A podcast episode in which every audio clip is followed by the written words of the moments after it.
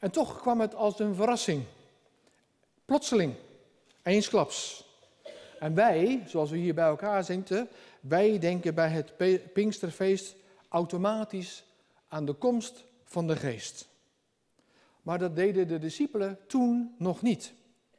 Het overkomt hen plotseling. En toch was de Pinksterdag al aangebroken. Het Pinksterfeest van het Nieuwe Testament valt op het Pinksteren van het Oude Testament. En dat heeft iets te zeggen. Het heeft iets te zeggen over onze God. Want Hij is het die bepaalde wanneer zijn Heilige Geest zou worden uitgegoten. En de discipelen wisten dat de Heilige Geest na zijn hemelvaart niet lang meer op zich zou laten wachten.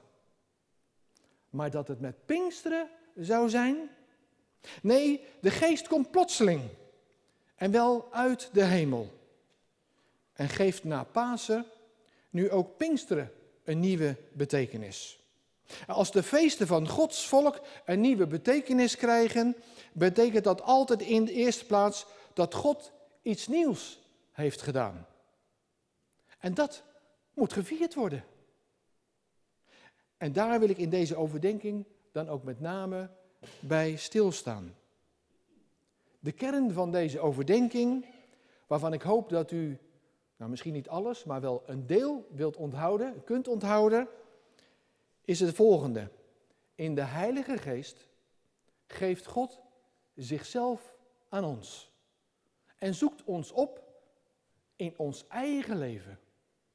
Maar wel met de blijde boodschap van Pasen.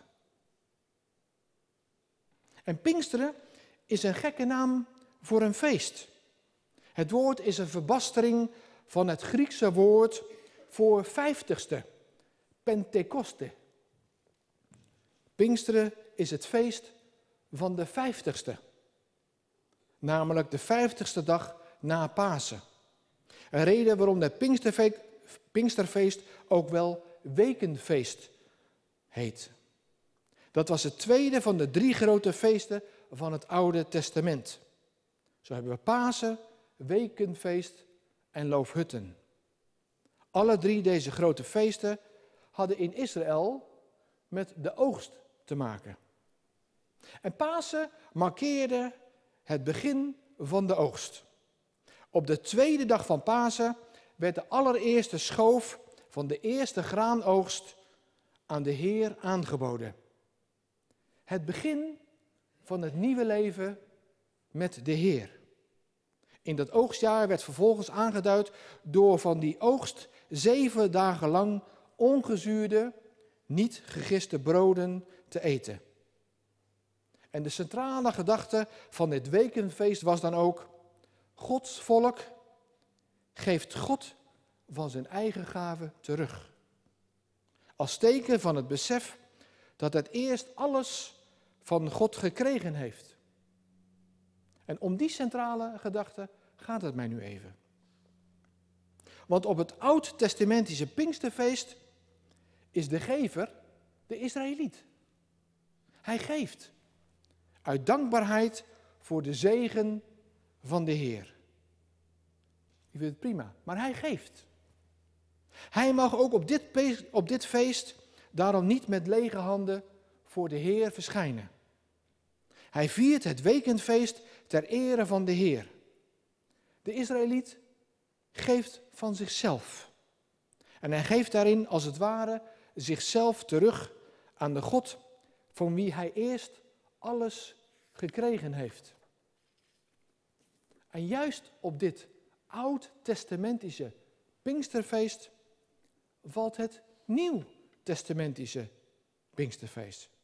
Op deze dag vol betekenis giet God zijn geest uit en geeft alles een nieuwe betekenis. En één ding valt meteen op. God keert de rollen om.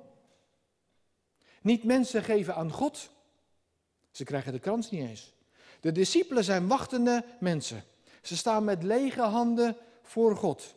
Nee, God geeft aan mensen. Overvloedig en overweldigend. Niet alleen hun lege handen worden gevuld, Ze worden helemaal gevuld. Ja, alles wordt gevuld vol van de geest. En het huis waar zij allen zijn, bij elkaar zijn, is vol van geest. De Heilige Geest verdeelt zich over alle die daar zijn en vervult hen allemaal. Niet mensen geven aan God, ook niet uit dankbaarheid, nee, God geeft aan mensen. Namelijk zijn eigen geest. En daarin geeft God zichzelf aan ons. In zijn Heilige Geest geeft God zichzelf aan ons. Maar op een nieuwe manier. God keert het Pinksterfeest om. Het was een feest van geven en het is nu een feest van ontvangen. Dat is het eerste van het Pinksterfeest voor ons. Niet wij geven onszelf aan God, ook niet uit dankbaarheid, dat komt later wel. Maar God geeft zichzelf aan ons in zijn Heilige Geest. En in de Heilige Geest komt God tot ons in de diepste kern van ons bestaan. Hij zoekt ons op daar waar wij zijn. En als Hij daar komt tot ons, is Hij zo vol van rijkdom, genade en kracht dat komen tot eigenlijk nog veel te zwak is uitgedrukt. Hij komt over ons. Hij neemt ons mee op zijn weg.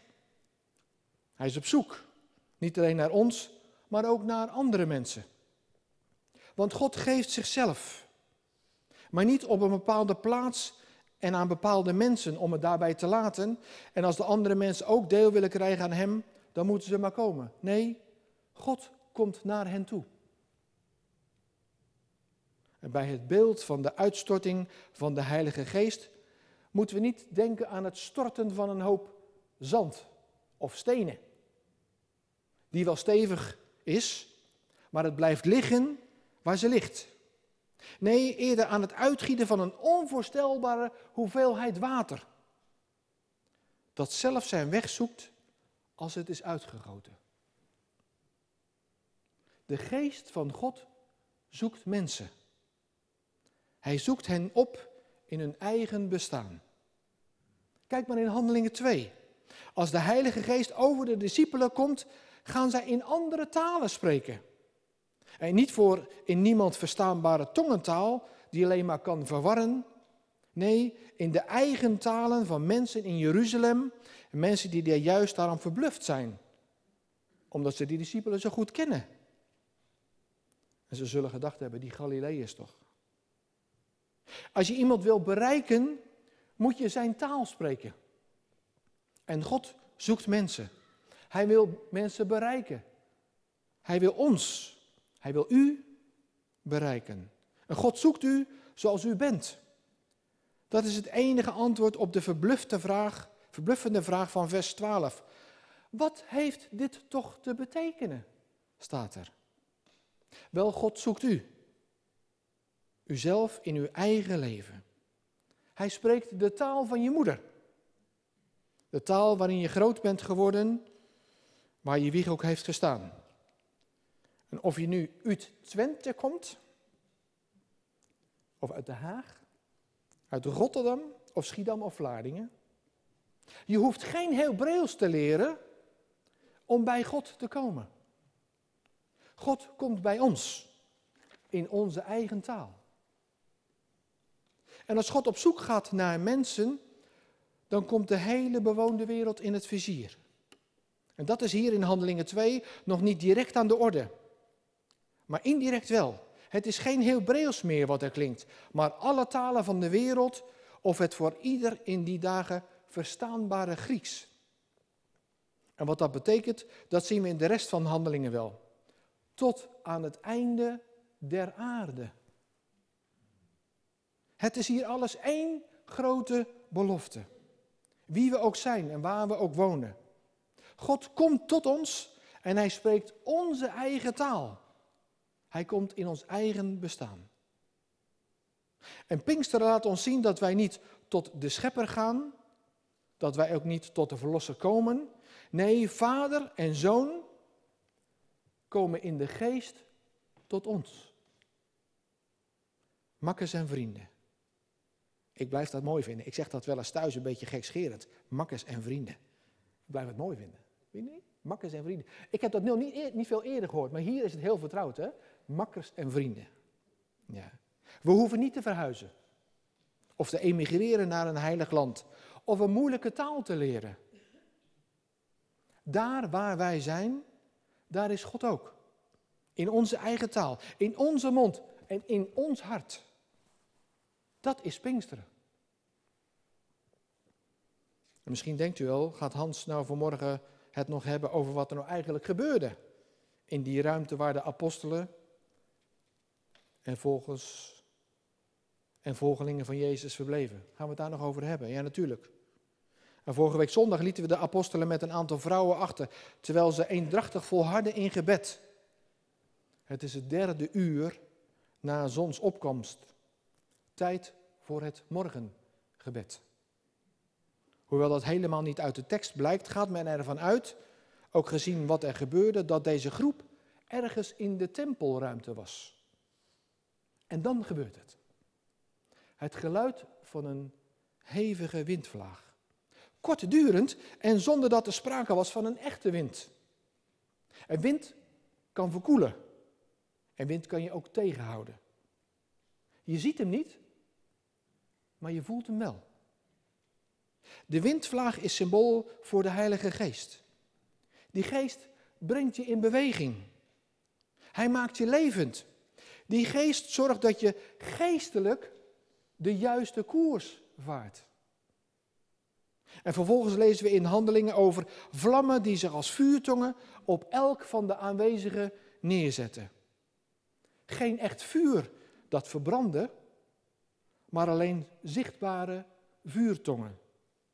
Zoiets als Mozes bij de brandende braamstruik, die ook niet verteren. Maar vuur kan ook vernielen. Toen in mei 1940 Rotterdam werd gebombardeerd, werden de ergste vernielingen aangericht door de brand die ontstond. Het vuur van Pinksteren richt geen vernieling aan, dus daarom moeten we de symboliek ergens anders zoeken. Vuur verwarmt en haalt de kou uit de lucht. Eh, misschien weet u nog, als de Emmausgangers hun ontmoeting met Jezus hebben, die ze eerst niet herkennen, zeggen ze later tegen elkaar, brandde ons hart niet toen hij onderweg met ons sprak en de schriften voor ons ontsloot? Ze werden warm van binnen. En vuur verlicht. In de Bijbel is geen ander licht dan dat van vuur, kaarsen en olielampen. En dat vuur zet je niet onder een korenmaat, maar je laat het zien, zodat anderen er ook van kunnen profiteren. En vuur is ook het teken van geestelijke reiniging. Als Jesaja wordt geroepen in de tempel, beseft hij dat hij zondig is en daardoor niet geschikt voor een taak als profeet. Dan komt de engel met een gloeiende kool van het altaar en raakt daarmee zijn lippen aan. En verklaart Jezaja rein. De gele ster in de leger des helsvlag staat symbool voor het vuur van de Heilige Geest. Het vuur van Pinksteren, dat verwarmt, verlicht en reinigt. En wat heeft het nu allemaal voor ons vandaag te betekenen als we het Pinksterfeest vieren? Als de uitstorting van de Heilige Geest een eenmalig gebeuren was, dan hadden wij er niet zoveel aan gehad. Als alleen de apostelen daar aanwezig met de Heilige Geest vervuld werden, dan hadden wij er ook niet zoveel aan. Maar de profeet Joël laat ons dit weten. En er staat, daarna zal zich dit voltrekken. Ik zal mijn geest uitgieten over al wat leeft. Jullie zonen en dochters zullen profiteren. Oude mensen zullen dromen dromen en jongeren zullen visioenen zien. Nu zou je kunnen zeggen dat hij dat bedoelde voor Gods uitverkoren volk. Maar in het boek Handelingen wordt al snel duidelijk dat ook niet-Joden de Heilige Geest ontvangen. En dat het niet afhankelijk is van Pinksteren of van enig ander moment. Alles wat we hier vanmorgen over de Heilige Geest hebben gezegd en gezongen, is beschikbaar voor ons. Zelfs als we geen geluid van wind horen en geen vuurtongen zien, kan het gebeuren. Je hoeft alleen je hart open te stellen en je kunt door de geest in beweging worden gezet. Je ontvangt een nieuw leven. De geest van God bestuurt dan jouw geest. En dan mag je warmte ervaren, maar ook warmte brengen. Licht zien en licht verspreiden. Je mag worden gereinigd van wat niet goed is. En je wordt geschikt gemaakt voor de taak die God voor jou heeft. Reden genoeg om feest te vieren, vindt u niet? Maar blijft over de vraag: laat je de geest toe in jouw leven?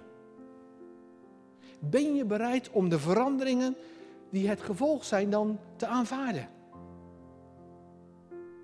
En misschien is dit Pinksterfeest vandaag wel het besluit, het moment om een besluit te nemen voor Hem.